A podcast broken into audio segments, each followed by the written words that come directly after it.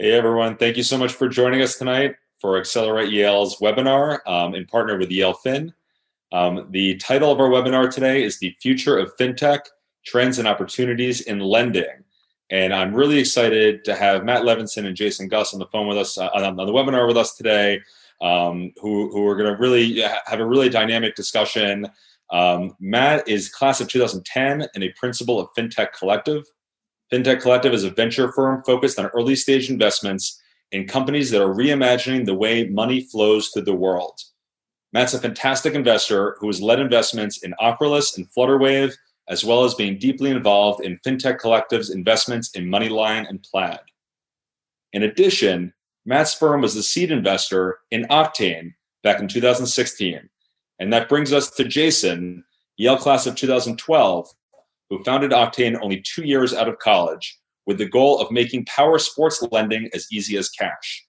He's grown Octane significantly into the leader in the power sports lending market through direct relationships to OEMs and other industry participants. And you know, this is a really great example of what we're trying to build um, at Accelerate Yale and Yale Angels. Um, Yale's connecting with each other, um, being an, one being an investor in the other's company, and also, you know, as you'll see from from their webinar, um, the two of them becoming really close friends. So with that, um, I will let Matt and Jason take it away. Thanks so much, Jason, and thanks to the Accelerate Yale community for having us today. I'll start by giving a quick introduction of myself, and we'll segue into into Jason's background uh, momentarily. Um, but quickly, just to introduce my firm, FinTech Collective. Uh, we are building a, a, leading early stage fintech focused venture capital fund uh, here in New York City. Uh, we're currently investing out of our third fund, um, which is well over $150 million. Um, and we are focused on early stage, which is typically seed or series A, investing checks that can range anywhere from one to $10 million. Uh, and we invest across the breadth and depth of fintech. That includes banking, lending, payments, wealth and asset management, capital markets, insurance, um, as well as digital assets and blockchain. Um, my quick personal background I graduated from Yale in 2010. I studied sociology and economics. I've always been fascinated in investing. Uh, I got my first Apple shares pre iPhone and my first Tesla shares in 2012. Uh, and that got me hooked on, you know, how can you build big, impactful technology companies? Uh, I knew I wanted to be an investor. I spent the first five years of my career in private equity, uh, where I learned a tremendous amount and also have had to unlearn a tremendous amount uh, moving into the entrepreneurial ecosystem. Uh, after private equity, um, I had a stint as an entrepreneur. I co founded a startup um, providing drone services and technology. Uh, we worked on the movie Fast and Furious 8, the television show Billions, car commercials, things of that nature. Uh, and I joined FinTech Collective about four and a half years ago. Uh, and our firm is really scaling tremendously. And I think a, a lot of great things to come for FinTech Collective. Um, and I'll tee it up for Jason, just a quick background. You know, we invested in Octane back in 2016.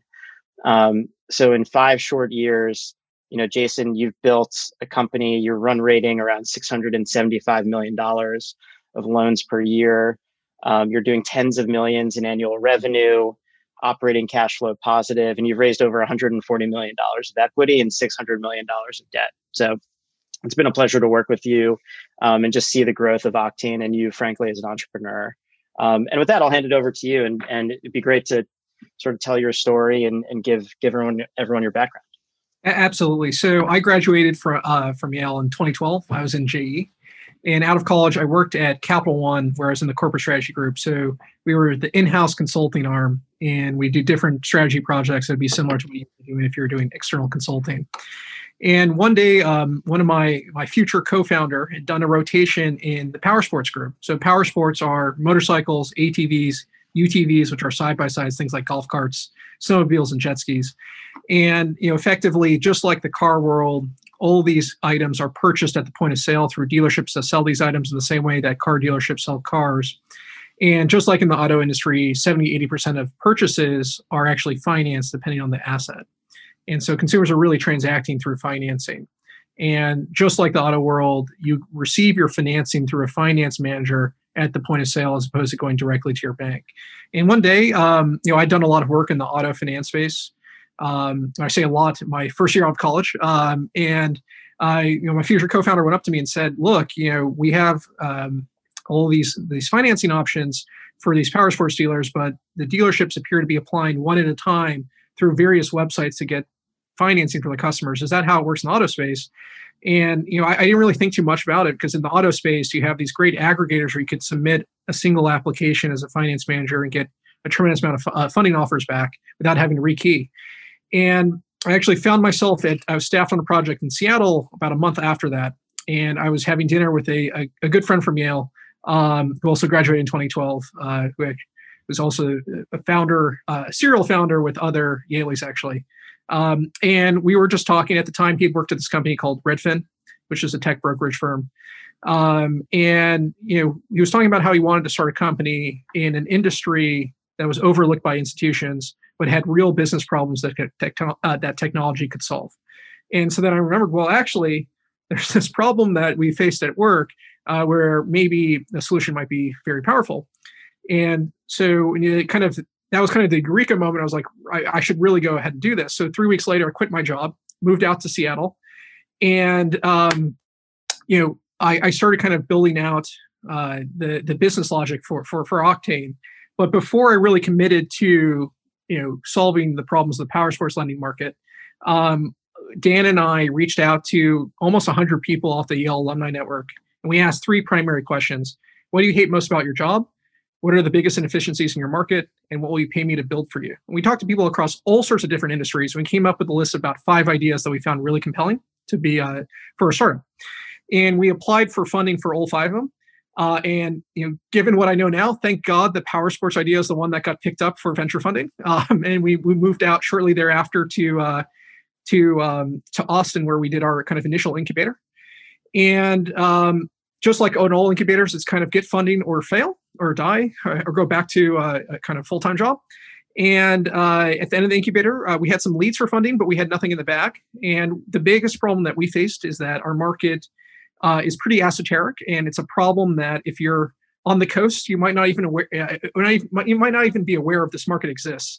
Um, and so we kept having issues where the venture firms just said, "Yeah, this seems interesting, but I know nothing about this market," and they passed.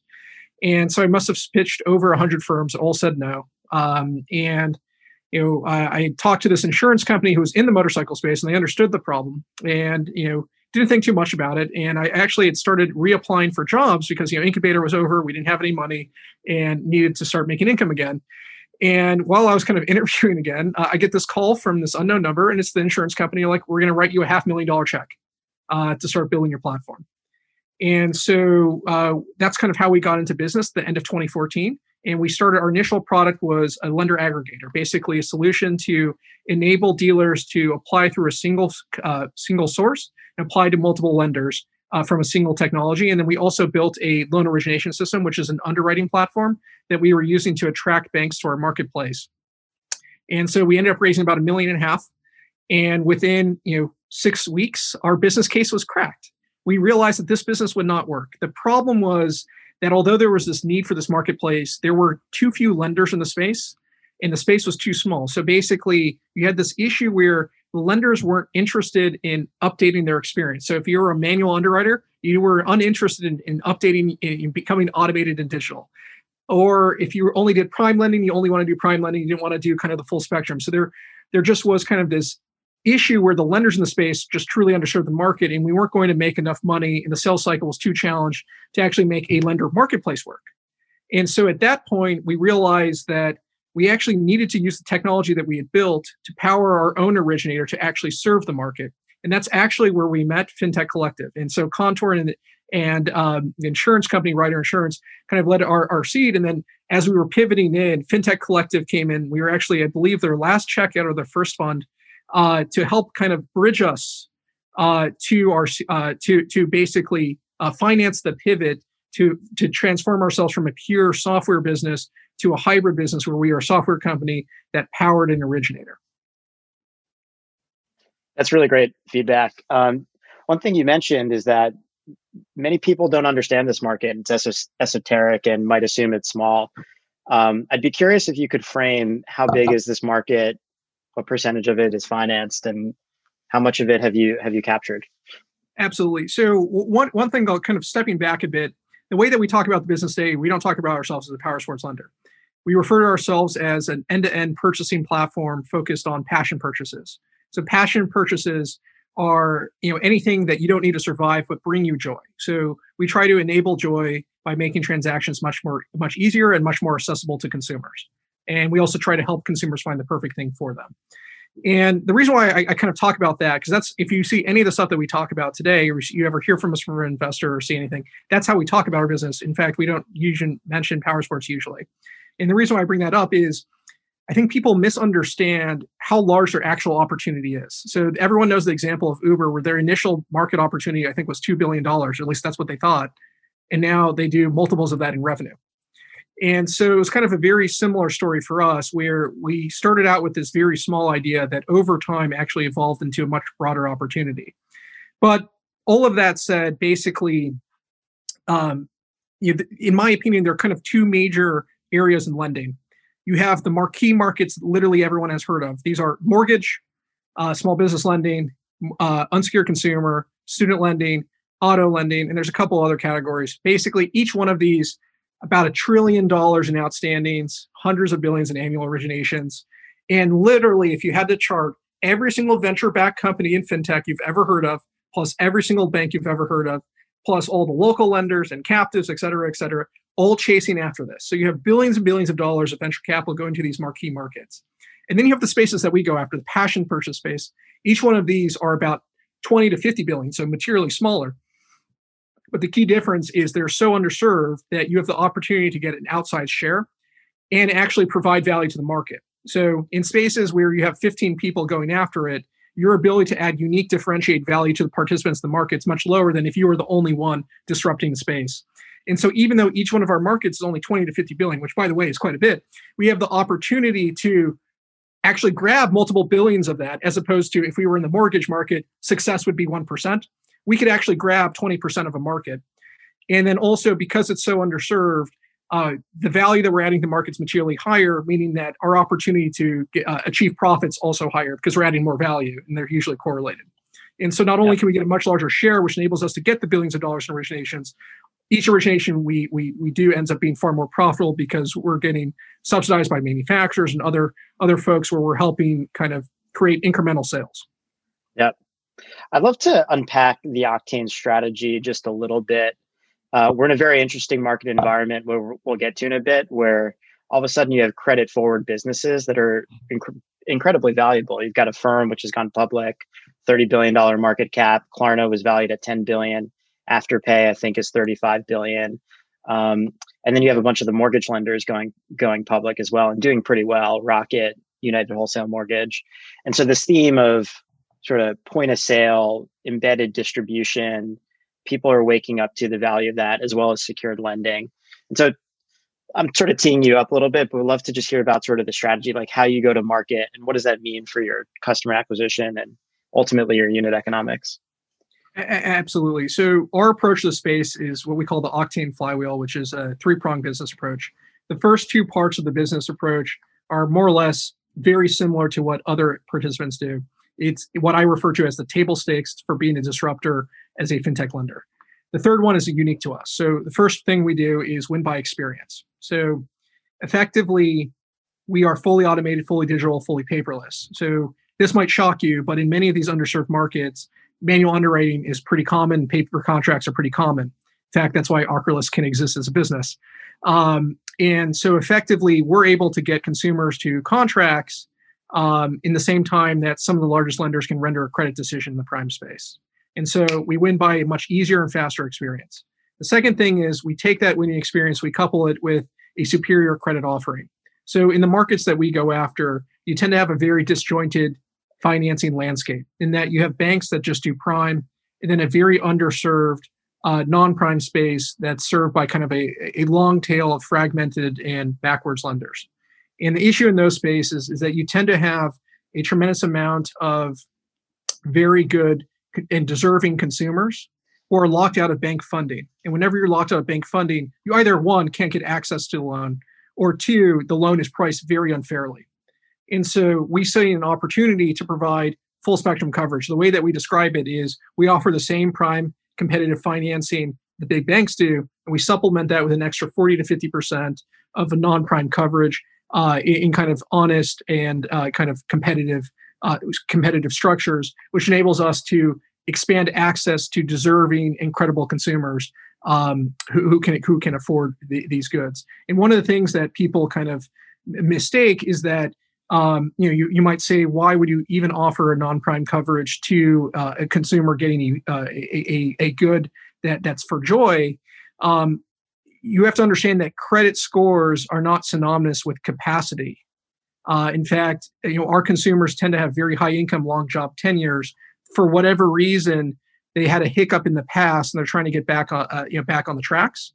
And so enabling them to get access to much cheaper credit products not only are we able to see very strong credit performance but they are very exceptionally deserving which is something that generally gets lost when people think about um, you know lending in the near prime space um, which i'm sure uh, you could attest to in the MoneyLion uh, there's plenty of extremely deserving consumers who who we need to lift back up so they could get back to prime Yep. Um, and then that those two elements, kind of the spirit, credit, and experience, every single fintech disruptor has done that for their respective vertical. But once again, yep. it's table stakes. You have to do that, otherwise you don't have a chance. The third thing that we do is unique to us, and this is what I call end-to-end purchasing. So from the moment you think and realize I need this good to figuring out the perfect one for you, to the financing at the point of sale, all the way on the servicing where you're paying back on your loan to your second transaction, we want to be able to provide the consumer and the merchants a seamless transaction. And the reason why this is unique is that today, in all the spaces that we go after, each part of the consumer purchase journey is served by a different provider. And so not only is there an opportunity for us to provide one, oppor- uh, one experience from end to end, which is superior, faster, and easier, because each part of the journey is currently served by a different provider, there's a series of different and distinct revenue streams that we can exploit to subsidize our product elsewhere meaning that not only can we provide a superior experience, we can offer a far cheaper product to both consumers and merchants that get a kind of benefit from us doing it all. Um, and that's kind of end-to-end purchasing platform. Um, you know, it's been driving a lot of our kind of innovation and focus over the last year and kind of on, on the look forward. Um, and it's able to succeed because we have this great credit and experience foundation that we were building over the last several years. That's phenomenal. Um, and it's clear to me, at least, that the um, full spectrum lending, as well as um, fully embedding the transaction and covering the transaction, has a strong value proposition with dealers. That's why I think you've penetrated 25 or 30 percent in your initial market. You know, motorcycles, power sports, UTV, ATV. Um, what does the future of Octane hold? Right. So clearly, you know you're originating 700 million a year there's 20 billion just in that initial market to go after per year and 80% of it is finance um, 10 years from now and on your on your march to building a multi-billion dollar deca billion dollar company um, which i know that you're on um, what does that look like what's the future vision and, and where does this company go in 10 years absolutely so in the short term um, you know, there are about 20 to 30 passion purchase markets that we want to expand to. And when you add up all of them, it's in kind of call it the two to three hundred billion dollars in annual sales. And we want to be able to get all of them. And kind of the features of these markets are five to 50K purchases. So high ticket, there's an asset behind them. So even though vacation is a passion purchase, brings you joy, because there's no collateral there, that's not a market we would go after. And the reason why we want to focus purely on secured is those are the markets that are most underserved where we could add the most value to consumers and merchants, right? Other markets already have venture capital going after them. Let those folks add value there. We want to add value to the markets that are overlooked and missed. Um, and so, kind of, kind of backing up, where does all this get to us? So let's just say we get into all of these passion purchase markets. What have we done? So if you look at Affirm, you look at Afterpay, you look at Klarna, you look at all these businesses. Everyone is trying to create the platform where the consumer actually goes to for their purchase, right? That's eventually what you want to do. You kind of want to replace the credit cards. Um, and you see all of those companies I just mentioned, which are the ones that have gone public or are about to go public, um, and they're all focusing on kind of the low ticket size. And the reason why they're doing this, it's obviously a very large opportunity. And what they're trying to build is a network of consumers and a network of, of merchants. And the reason why those two parts are important is the more consumers you have, the more opportunities that you have to provide incremental sales or privileged access to merchants And the more merchants you have, the more opportunities you have to provide uh, greater discounts and other services, uh, preferred access to goods to those cons- those same consumers. And so by rolling up all of these kind of low ticket markets, you know, theoretically, if you fast forward five, ten years from now, a firm could be the platform where if you purchase through them instead of your credit card, you might be able to get 10, 15% off whatever per- you're purchasing because it's truly an incremental sale for that merchant partner.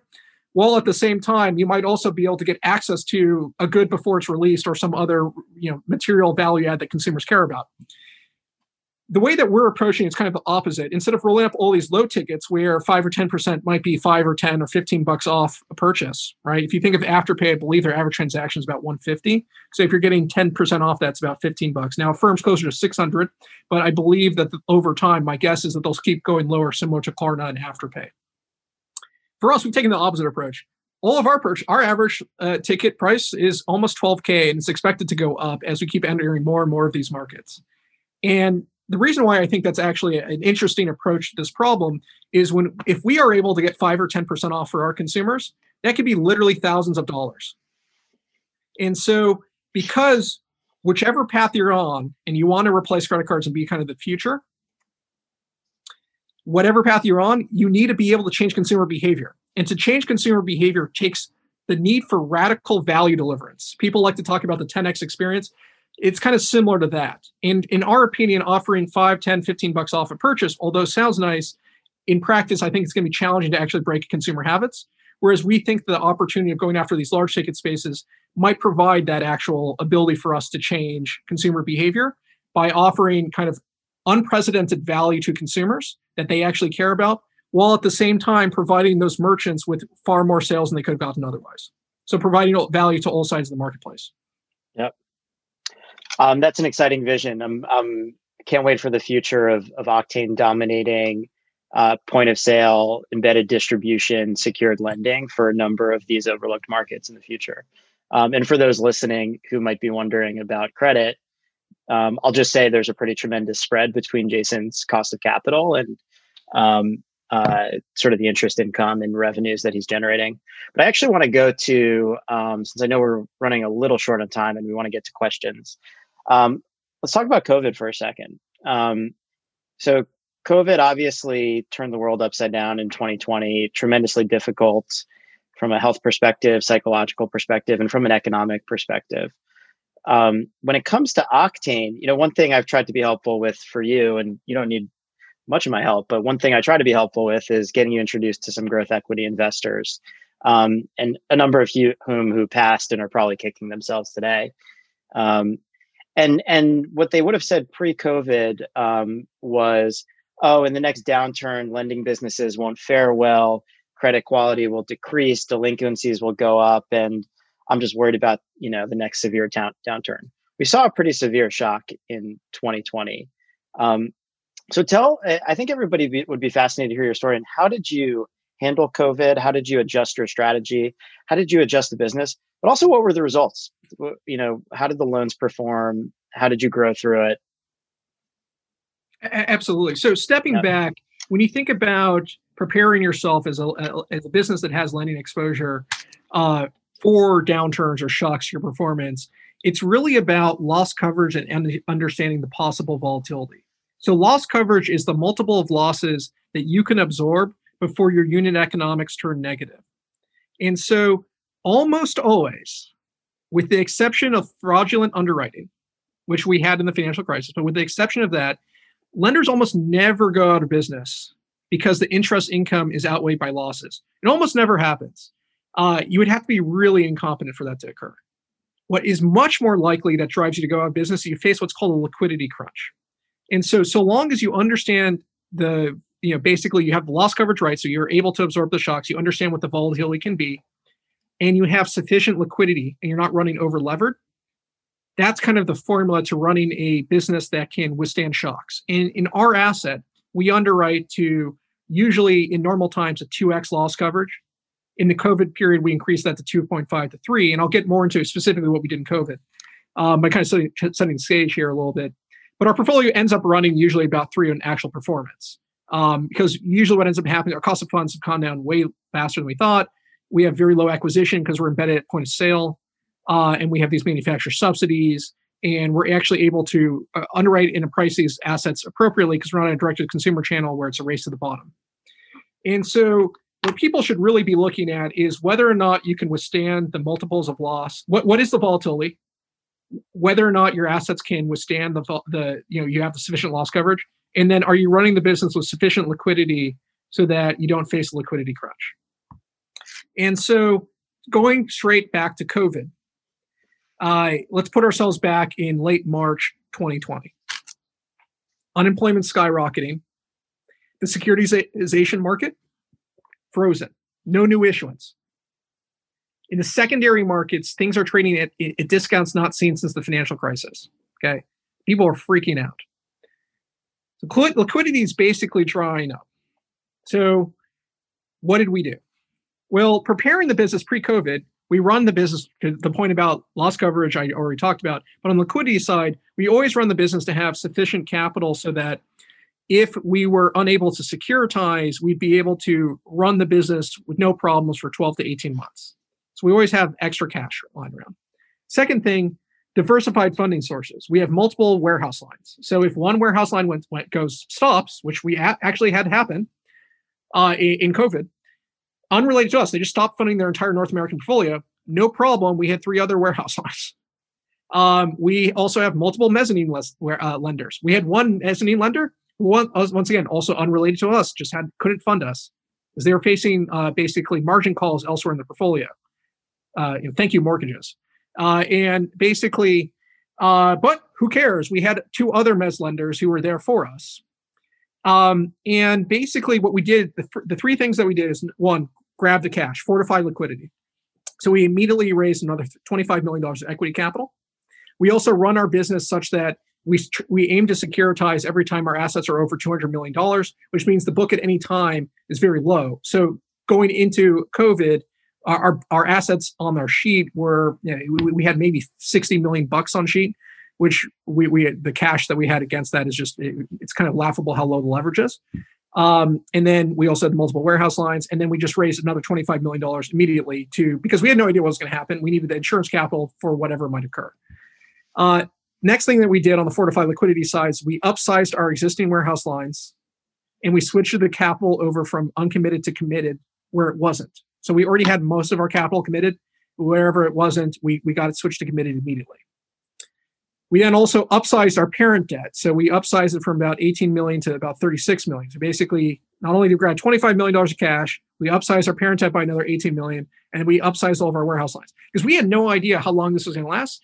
And you know, all we could do was basically tell the story the best we can and hope that we have sufficient liquidity to kind of navigate the storm for as long as the long as, as possible. Second thing we did, and these are done in parallel, is underwriting. So if we funded 100 people in February and those same 100 people came back to us in early April, we would have only funded 15 of them. Half of that was done through underwriting tightenings, where we basically, um, you know, increased down payments, um, you know, basically lowered our approval rate generally, uh, tightened capacity metrics, so people needed more, you know, better PTI, DTI, et cetera. Uh, tightened our proprietary model thresholds, uh, et cetera. And then we also shut down our riskiest programs. Uh, and then we focused our capacity on our partners. So we, similar to like Affirm and other lenders, we have manufacturer partners. We have about 40 partners um, who subsidize our loan flow, but we also do lending for people who we're not partnered with. So we shut down all the programs for non-partners, and we just focused capacity on where we were partners. So that was the other half. So half of it was we shut our use program, we stopped lending to people who weren't partners, and then the other half of the tightening was basically the underwriting side. The third thing that we did is uh, we we basically went to go reassure our partners. So part of kind of saving capacity for our partners enable us to be there for our merchants and our manufacturers who are actually partnered with us. And it actually made the people who we weren't partnered with more excited about potentially partnering with us. And I'm proud to say that we didn't lose a single manufacturer partner uh, throughout the crisis. So while all that was going on, we started seeing the early signs that COVID was actually going to be fine for us by call it early April. So we peaked on extensions on our book at about four four and a quarter percent, and that might be, shock you that a recreational portfolio of prime and near prime assets. So our average FICO is about 700, so call it low prime. Um, only had a four percent extension rate. whereas auto and other players were closer to 10% uh, unsecured consumer.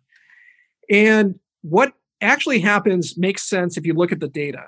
So in our space, we ran an employer concentration analysis in the middle of March.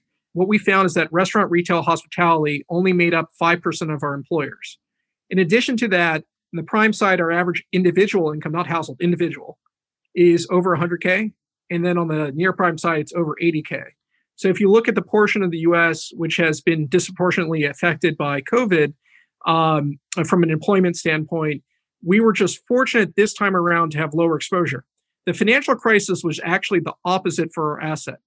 And so in the financial crisis, losses in the worst vintages were anywhere from 1.8 to about two and a quarter worse.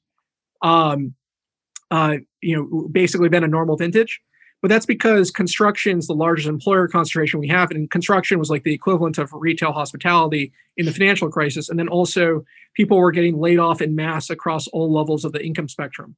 And so, those two dynamics led to uh, kind of uh, higher than expected loss to income for the consumers that, that just happen to borrow in our space. So, the first thing you have to remember is what actually drives a default.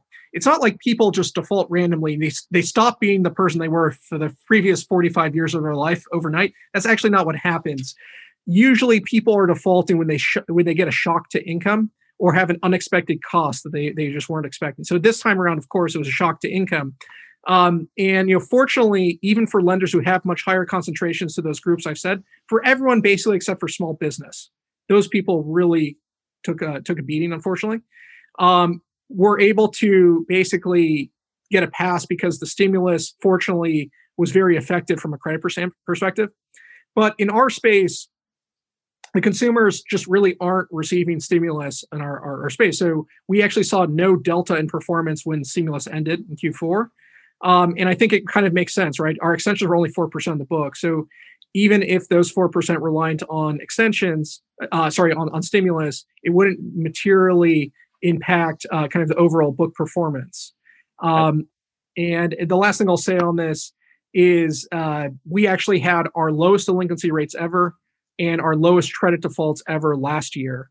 Um, and then at the same time, there's been a shift in consumer spending to our asset class. So now that consumers aren't spending multiple thousand dollars on family vacations, they're looking for fun things they can do at home. So in addition to e-commerce for buying Pelotons or home improvement, you also have people buying recreational vehicles and, and other passion purchases. Um, and so many manufacturers in our space were up to uh, you know mid double digits year over year uh, in a space that normally grows mid to low single digits. Yep. That's incredible depth of analysis. And look, every every crisis is different, and every company handles it differently. Um, and uh, for the survivors, sometimes they come out stronger. But well, I'll say from an investor perspective, that sticks out apparently to me. And apologies if I'm saying too much about the business, but your delinquency and default rates did not go up astronomically. In fact, in fact, I think by May they were at historical lows. That's right. Um, you grew tremendously. I think today you're an order of magnitude bigger than you were February of last year. Um, significantly bigger. To, people define order of magnitude differently, but you're significantly bigger. You've continued to originate. You've grown, and it's clear to me um, the economics under on your product have been so strong throughout the entire crisis that this is an opportunity for you to play offense and, and go in the market a, market that i think you're already on your way to winning what i'll say the thing that surprises investors so i remember when i was trying to raise the seed before the white knight in front of us um, but basically uh, they would always say oh in a recession no your sales are going to go down no one's going to buy and what I always respond is in a recession, I'm not going to be able to say no fast enough. We literally every single week had an underwriting meeting where we're trying to figure out how to cut volume because it's liquidity that kills you.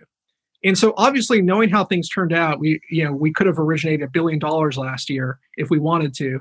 But we didn't know that at the time. You have to make decisions what you had at the time. But that's exactly what happened. We had the highest demand we ever had. And as I mentioned, the underwriting tightening was about 85%. Of those 100 consumers in February, if the same people came back, the same stats in, in at the end of March, early April, only 15 of them was getting funded. Despite that, we were still originating $36 million in the month of May. And so that's with an 85% tightening. So if we hadn't had that, the amount of originations we could have done would have been astronomical if we had been under normal underwriting, but it would have been the wrong move. Um, and so that's what people just kind of miss is that actually you get to cherry pick your your originations because the supply of lender capital always drops more than the supply of consumer demand. More people would be asking for loans than lenders who are still in the market. And then usually what happens, it's very cyclical. The best years for uh, business that has lending exposure are the years after a recession because competition's at its lowest. And so yep. you're able to fortify your market position uh, and become dominant. Um, now, fortunately, in this case, uh, the stimulus measures have seemed to have averted some of the worst things that could have happened. Uh, and you know, the, it looks like the recovery is much, much, much faster than what we saw after the financial crisis. Um, and so you might not see the exact same effect with lenders this time around, but it should directionally still be, uh, you know, the people who are still around who are well funded are, should be in a very good position to grow. And that's exactly what we're doing this year. So our run rate right now is about 675. Um, we should originate just over 800 million this year. Next year, we expect to grow to about 1.4 billion. That's phenomenal. Um, I want to get to questions um, pretty quickly to make sure we have at least 20 plus minutes. Our last topic, which we are going to banter on, which maybe the Q and A will will tee up further, but I'll just sort of make a quick statement on. Um, when it comes specifically to lending in, in fintech, and it's what I would loosely describe as credit forward businesses, um, the space was under a bit of a cloud for a while. And the reason why was you had four, maybe five companies that went public and performed really poorly in the public markets. I'm thinking of Lending Club, OnDeck, Green Sky, Elevate, and there's probably one or two others that aren't top of mind for me. And those those businesses were very different. Um, I'd say in general, they weren't differentiated on product, so they were competing on APR. Um, they were in really competitive lending markets with really tight margins, which is very different than what Octane is doing. Unsecured lenders for the most part versus secured lending.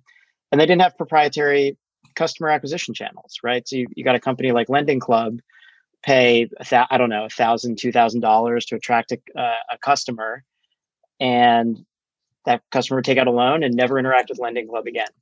What you're seeing with Affirm, Afterpay, Klarna, uh, also, even the challenger banks, SoFi, MoneyLion, would certainly put in that multi-product credit first bucket. Um, and and Octane, you're seeing a very different breed of company, and they're now coming to the public markets. And look, we can debate all we want about valuations today, and are they too high? Are we in a bubble?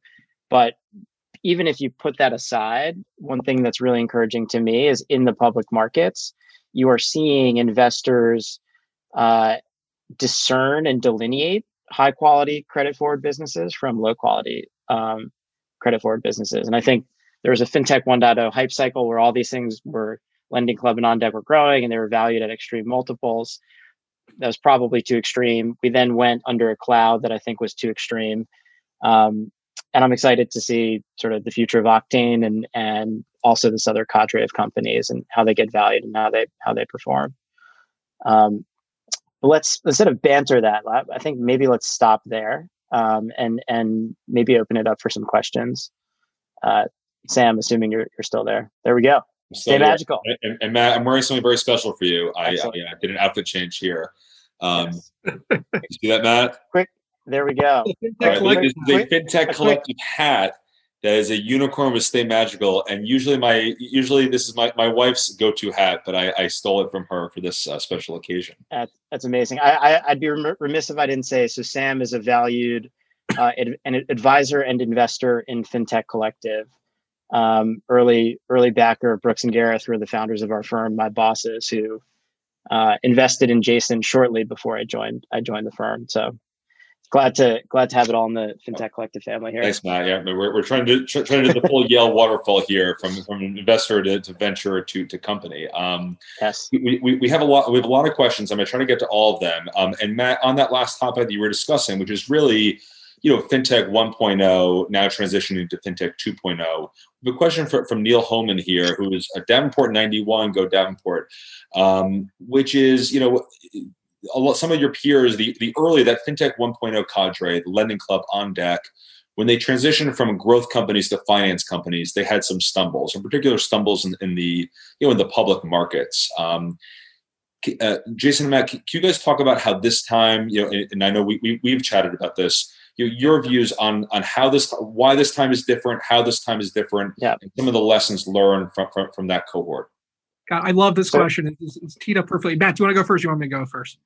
I'll give the quick answer from my perspective, and then Jason's going to give a far smarter answer. But for me, the quick answer is when you look at a business and, and we debate about valuations, we're we're thinking about the net present value of the cash flows of the business.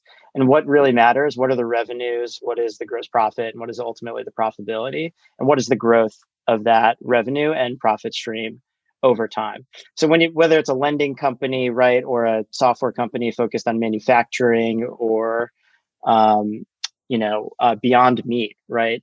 Like this question of is it is it a tech company or not ultimately doesn't really matter. What matters is it um, is it predictable revenue? Is it high growth revenue? And is it high margin revenue? Right. And I think what we found with Lending Club and OnDeck um, was they grew really fast, but they, they had unit economics that may never have made sense because they were acquiring every customer at astronomical prices. And those prices to acquire the customer were going up and they weren't engaging or retaining the customer.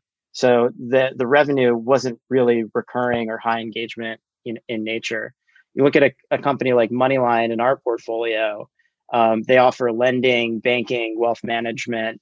Um, they lead gen out to insurance products. They're building a platform and their customers are highly engaged with them. Almost half of their customers use multiple products on the platform. That's very different than, than Lending Club. And what Jason's is doing with embedded, eh, Jason's doing with embedded distribution is very different. So, so is it a tech company? Is it a finance company? I don't think it matters uh, personally. So I, I, tend to agree with what Matt's saying. What I would say is this time is different, sort of asterisk, but it almost.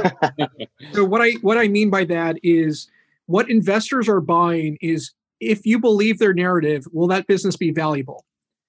In FinTech 2.0, it's different, sort of. Is I think that revenue and even contribution are, are, just metrics that you shouldn't look at primarily for valuation.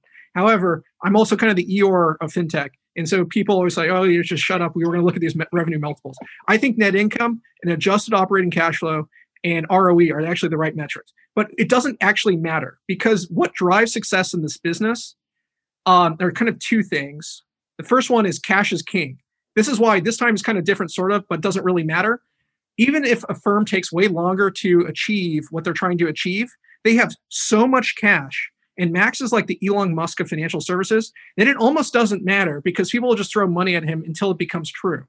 And, and sad as that sounds, it's actually half the battle for these types of businesses. And so he has a mega advantage. The other thing that I'll say is partnerships and kind of proprietary origination channels are actually difficult to dislodge and huge competitive advantages. Um, some lenders will complain that when I call Walmart CEO, they don't call me back. Max calls Walmart CEO, they call back immediately. It's actually a huge advantage. The guy's a partnership monster. And so he has kind of an embedded advantage. And what I'll say is like, who knows? His current valuation implies a scale of his business that's unbelievably extraordinary. But if anyone's going to do it, it's going to be him. So I'm not going to bet against him. The last thing I'll say is kind of going rounding back to my first point, which is if you imagine if what they are selling becomes true, is that a valuable business? If Max does what he says he's going to do, or if Better Mortgage does what they say they're going to do, and they're kind of doing it, or if Klarna and Afterpay do what they say they're going to do, that business, you don't have to have much imagination. They're going to replace companies that already have market caps in the tens of billions because the profit pools are there, because that asset is actually valuable. And so then it's just a matter of how much risk and how much time are you willing to do, and do they have the cash to do it and, and cover up the mistakes they're inherently going to make? that's kind of how I would look at it. To say this this time's different, sort of, yep. but it kind of doesn't matter. It, there's another. There's one uh, real quick because we want to do more questions. There's another very important macro difference today, which is interest rates are at all time lows. When Lending Club was scaling, you know, five eight years ago, um, they had a CAC problem. Their CAC went up tremendously. And then all of a sudden, they had a hard time competing to be profitable against banks, which had zero cost of capital um, you know, with interest rates at zero in many countries negative, um, and not changing for the foreseeable future, we we're entering a much more favorable environment for non non bank lenders. Yeah. I'm, I'm just muted there, guys. That, that was absolutely fantastic answer to that question, and it, it's it's just super interesting. Like, you know, my you know, view on the public market and that idea that you know, Jason, you're looking at this, you know, you the Eeyore of of, of, of fintech, you know, and, and, yes, cash is king, and, and making money is what really matters at the end of the day. And the public markets are saying the opposite a little bit right now, and it's challenging to navigate. Um, you know, when when you see these multiples on certain companies, but it's working. There's a, um, I, I, I think there's there's really a bit of um, you know a, a virtuous cycle for some of these companies and sort of a self fulfilling prophecy that ye who raises the most cash will succeed. Um, but at some point, it, I, I, think it, it, comes apart. At, at, at some point, at, at, the end, you know, you, you, you, have to have a real valuation. You have to have a, a defensible business, and you clearly built that. I think the point of sale model um, with the OEMs, and also, I would love to hear. I, I know you, you mentioned to me, you know, sort of the, the, the industry partnerships, not just the OEMs, um, but the industry partnerships that you made um, and some of the the, the advertising, the, the marketing that you're doing on the web. I'd love to hear a little more about that and how you're using that to to, to originate. Absolutely. So there are kind of two major avenues for how we acquire customers. So we have partnerships with manufacturers and dealerships and merchants generally, where they have their existing audience and we finance them. We also had this realization that if we were able to drive consumers to these merchants and drive incremental sales, um, by basically being able to provide a superior experience to consumers so they'd want to do that. And also the merchants would reward us exponentially for that because whenever you grow the pie, you get overpaid for growing the pie as opposed to redistributing an existing pie. And so there's a kind of this interesting inefficiency that's currently exists in the market. And we're not the only space. And I wish I invented this, but we actually stole someone else's idea in another space. So this company, Hagerty, which some of you might know from like specialty cars and stuff, they basically realized that these media companies, all of their revenue has gone from them over the last decade to Google, Facebook. And so now these media companies that were printing money uh, a decade or two decades ago have been in an accelerating slump. And many of them are actually now unprofitable. However, to Hagerty Insurance, if they were able to have this audience where they convert even a small percentage to insurance policies, that, that the value of each of the audience members is like 10 to 15x what these media brands were able to produce um, uh, based off, uh, you know, effectively the the advertising models that they had. Right now, look, I, I don't know any of the specific information. I'm just looking from the outside, looking at what they did and making guesses of why they did what they did. And apparently, it's been very successful for them. Inspired us. There was an equivalent brand available for purchase in our market. They were the leader. They're like the car and driver of our space called Cycle World. It was in a series of other properties. And they had the exact same problem. All of their revenue had kind of gone away over the last decade or so, you know, accelerating as well. And there was an opportunity to acquire them at a very reasonable price. And we knew that these folks are the best content providers. They have this massive audience. They keep them engaged, and it's helping build the power sports space. This is a force for good. So we want to keep it going. But also, the value of that audience is far more valuable to us than it is to any media company. So it was an inefficiency because only media companies were looking at buying them and they can only make basically a fraction of what we can make per cons- consumer audience member. And so it was just this amazing arm. It would have cost us almost 15 times as much to build the equivalent audience, if it were even possible, because there's limits to what you can do through Google acquisition uh, to build our own brand. And it would have also it also saved us about three years. And so we we closed that acquisition in Q4. We're integrating it currently, um, and kind of the early signs have been exceptionally promising. The reason why I bring this up is I believe that this trend will continue for at least the next five years before people get smart. And so the telltale signs of this is if you have a highly engaged audience in a niche that you could then monetize through either driving transactions. So let's say you own your own store, so you could sell things to them, or through the sale of like insurance or even lending products that are over the value that you'd get through normal advertising revenue through a media brand uh, I think will provide lots of interesting transactions over the next five years. In fact, when we did the transaction, we got called from several other people who like had similar ideas. They're like, "Oh, I want to do this in the like XYZ space. Tell me about how you did it." And it was, it was pretty interesting. No, it's, it's, a, really great idea. It's, I mean, you know, using the content providers to be a channel for you to effectively, you know, customer acquisition channels, really, really smart. Um, we're not going to be able to get to all the questions. I'm going to try to ask a few of them from the chat, all, all in one here. Um, reg- regulatory environment, um, changes with the new administration, and then um, you know Tara Falcone is asking about kind of you know, the the feeless model, kind of commission free fintech models, where really where data is the key. Um, you know, curious your, your view on the, on the data that you're providing. Is there value there, and I guess the regulatory the regulatory components to everything that's going on, and then also on on, on the data side. Absolutely. So data question is very interesting. Matt actually might have better thoughts than I on that one. Uh, on the regulatory side, we are not under the purview of the CFPB. We are we do sales finance, which is actually technically not lending. Also, because we're a secured lender and we're mostly prime and high near prime, our APRs are far lower than any of the people that you've heard of that are venture backed. And so we never really, so we don't even need to use an origination bank because the main reason you use an origination bank, uh, there's kind of three reasons. Um, so just just so everyone knows, if you're getting a loan from Lending Club, it's originated by WebBank. Well, not actually not anymore because they just bought a bank, but it was originated by WebBank or Cross River Bank if you're on Prosper, or if you're doing something through Avant, or uh, I think even Affirm I think uses them. But anyways, so basically what you're doing in that model is I need to charge an interest rate that's higher than the state cap. And unfortunately, if you're not a bank, you have a different state reg- you have state by state regulations. It's really frustrating. And so to get around that, the first major advantage is a uniform regulatory environment, which is advantageous. And then second, it's mainly to export higher usury. So you partner with a Utah bank, which doesn't have usury caps, and you basically have not usury caps anywhere. We don't need to do any of that because our APRs are far lower because we're secured lending. We're mostly prime and near prime. So we don't need to do any of that. Um, and, and then because we're also sales finance, we're not under CFP, and we're also at the subscale.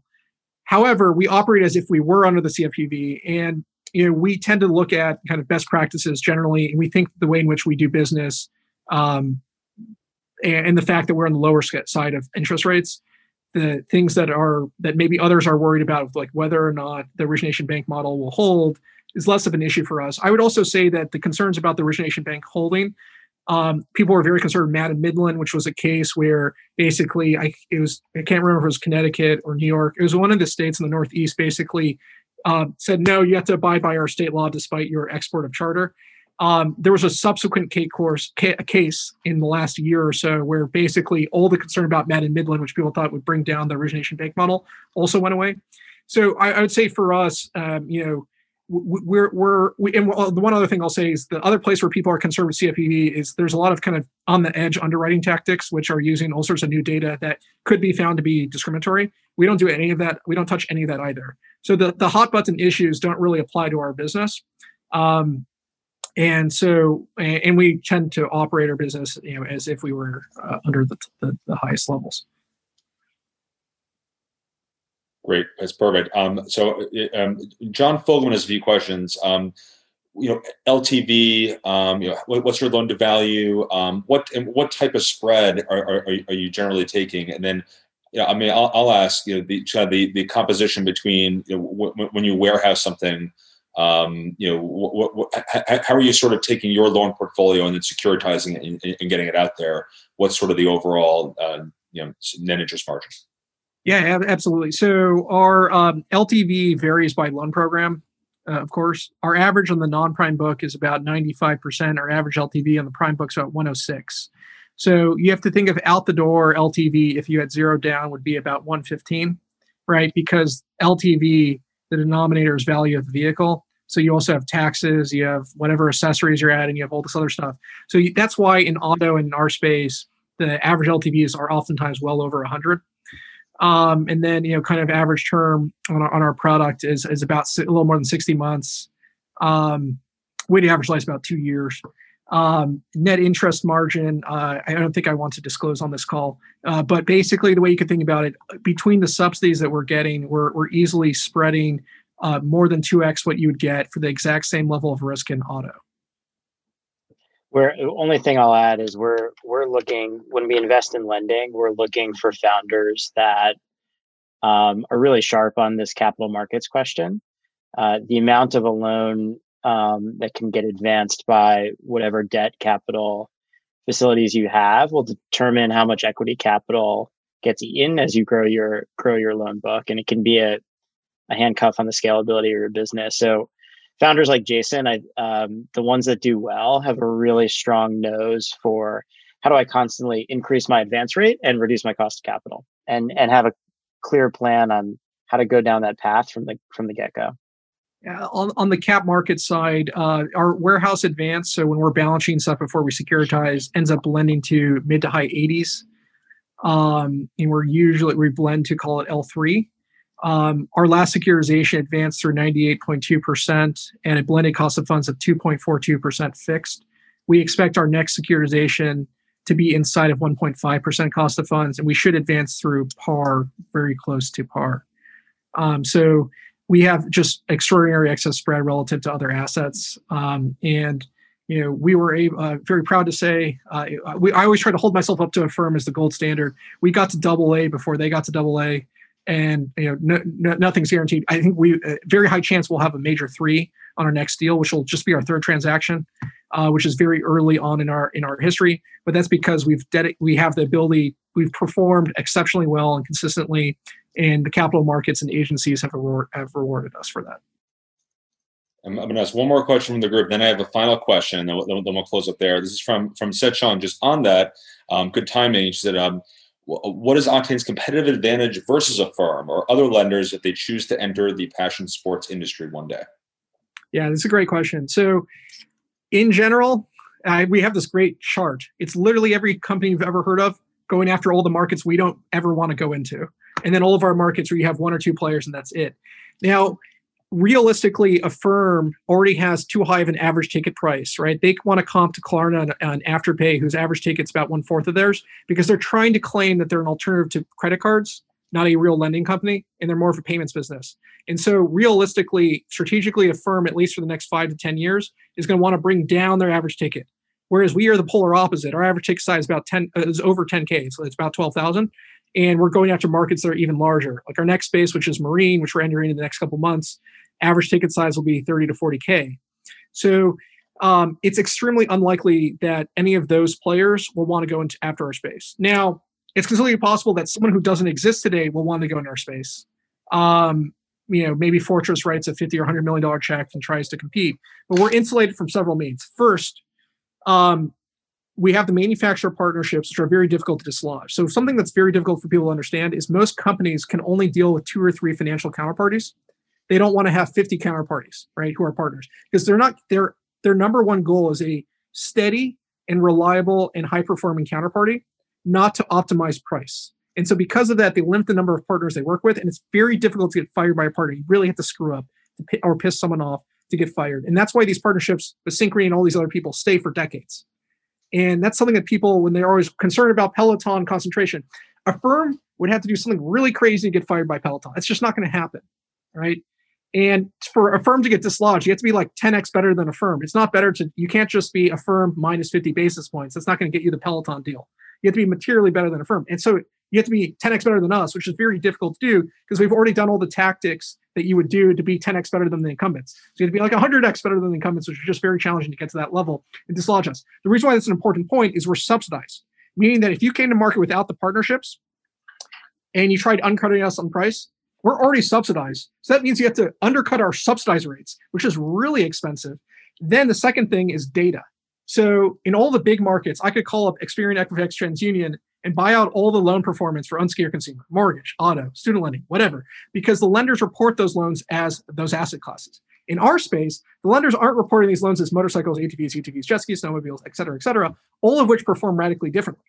The implication of that is our performance data is actually way more of a moat than if you were in a big market because only we are the only ones with the information on how each one of these assets perform and the spread is wild it could be 50% different losses exact same credit profile between a sports bike and a utv and so if you don't know any of that information and exactly how to do that type of underwriting you're undercutting an already subsidized rate and then going blind into a highly volatile credit performance which could also be extremely, extremely expensive.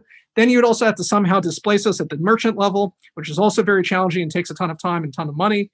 And then in addition to that, we also now have the consumer business. So in addition to having all of the data that helps support the moat on our, our credit business, and also the fact that we have our own uh, servicing and we know how to do all of that, et cetera, we have the all the, the you know, kind of the experience built on, on secured lending, which is very unusual. Um, we also now have the consumer business. And as I mentioned, we just lucked into it that we were able to acquire this business at 2 million unique visitors in a space that's kind of small. So that's a pretty hot unique visitors a month. That's pretty high for the size of our market. You would then have to somehow figure out how to dislodge that, which would take multiple years and, and tens of millions of dollars. Um, and because we're sending these leads, we're more than just a rate, so it's, it's difficult to dislodge us. So we have multiple modes that kind of support each other that make it difficult for someone to enter. What I would say is, the other thing I'll say is like, I literally, when we were a marketplace, I literally pitched every single private equity company that owned an auto originator or their auto company, portfolio company, and not a single one had any interest in entering the power sports market because one, they would rather just spend an extra 20 to 50 million dollars in their existing market to grow. Two, it was like an entirely new business that they weren't interested in doing. And so it's it's difficult for people to understand just how difficult it is to go into a new business or new vertical for lending. You think, oh, if I could do unsecured, I could do mortgage. It's not true. There's a reason why people have spent $100 million of equity into Better or other companies to get an understanding of mortgage or unsecured consumer. And it's not everything doesn't translate as soon as you go into the next market, which is why there I can't think of a single, uh, with the exception of student lending to unsecured consumer. That's the only point where it's transferable. There's no other examples where they have any of the fintechs have the same level of penetration in their home asset that they do in a second market. Perfect. That was really long-winded. I'm sorry, but I get that question. Oh, that was fantastic. You're just a lot. You're just you're just very smart, Jason. You're you're, you're, really, guys. This is really fantastic. Um, I have one more question, which is a, a Yale related question. And before I do that, I want to I want to um, mention on Feb 23rd, um, Accelerate Yale Yale Angels is sponsoring a pitch off competition um, for young alumni companies, which is really going to be fantastic. It's for for underserved founders. Um, so Feb 23rd, um, please, please join us for that. We'll send some emails out to the, to the whole community. But it's going to be a great event. Um, last question is a Yale question, guys, for, for each of you. Um, what do you gain from Yale? What, what, what one thing or, or a couple things that you got from, from your Yale experience um, that helped you get to where you are right now? Matt, you want to go first? Yeah. Um, you know, I, th- there's a a piece of me that's somewhat critical of higher education in that I, I think it's um, somewhat theoretical, and a lot of what I'm doing today, like, isn't taught in a college course and probably couldn't be, um, especially when it comes to being a fintech specialist, um, understanding pretty complex markets, highly regulated. Um, um but for me, the Yale I wouldn't trade the Yale experience for anything in the world, and I don't think I would have been oriented the right way to figure out what I what I want to do professionally without having had that that experience first. So I studied sociology and economics. Um, I loved both disciplines, um, and obviously it's all about the people as well, right? And so um, one of the one of the great parts of Accelerate Yale is um, I think it's a great way to continue the Yale experience, the Yale community, and for people who are like-minded and care about startups and technology and this sort of stuff. Um, continuing that engagement is is important because the Yale network is incredible. There there are a few networks globally that are um, as deep um, or as meaningful as the Yale network, um, and so I'm all for finding great ways to um, not only use the network but continue to build the network even even after after Yale.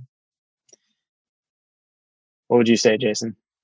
I, would have a very similar answer. Um, one of the things that that uh, I think really helped me, uh, I took a ton of seminars when I was in college, and that sort of discourse uh, g- gave me the confidence to do pitching and public speaking in a way that I, I don't think I had before that. Um, and I think that really made a, a huge difference. And then also, um, you know, the Yale community is exceptionally um, always willing to help. So, uh, so many cold LinkedIn messages, always, almost always responded to, and so many car- so many people were willing to help me, even though they didn't know anything about me. Uh, one of the things I encourage any anyone who's interested in running a startup is don't feel afraid to reach out and use your your uh, you know, the fact that you went to Yale and Yale affiliation to get conversations with people that you've no idea who they, they should not spend any time with you, but they would love to spend time with you and that was exceptionally helpful getting Octane off the ground. A lot of our early investor meetings were set up that way. We got a ton of feedback that way, and then also, of course, uh, we we were asking all the questions, um, trying to drum up business ideas to willing alums who are willing just to chat with us. Great, guys. Everyone, um, thank you, Yale Fin. Thank you, Yale Alumni Association. Jason and Matt, guys, this was really, really amazing conversation, and thank you so much for for doing this for us. And um, thank you, everyone out there, for listening. And uh, FinTech Collective, stay magical. Um, thanks so Stay much. magical, everyone. Take care. Thanks for making it happen. This is great, guys. Thank you. Thanks, guys. Thank you.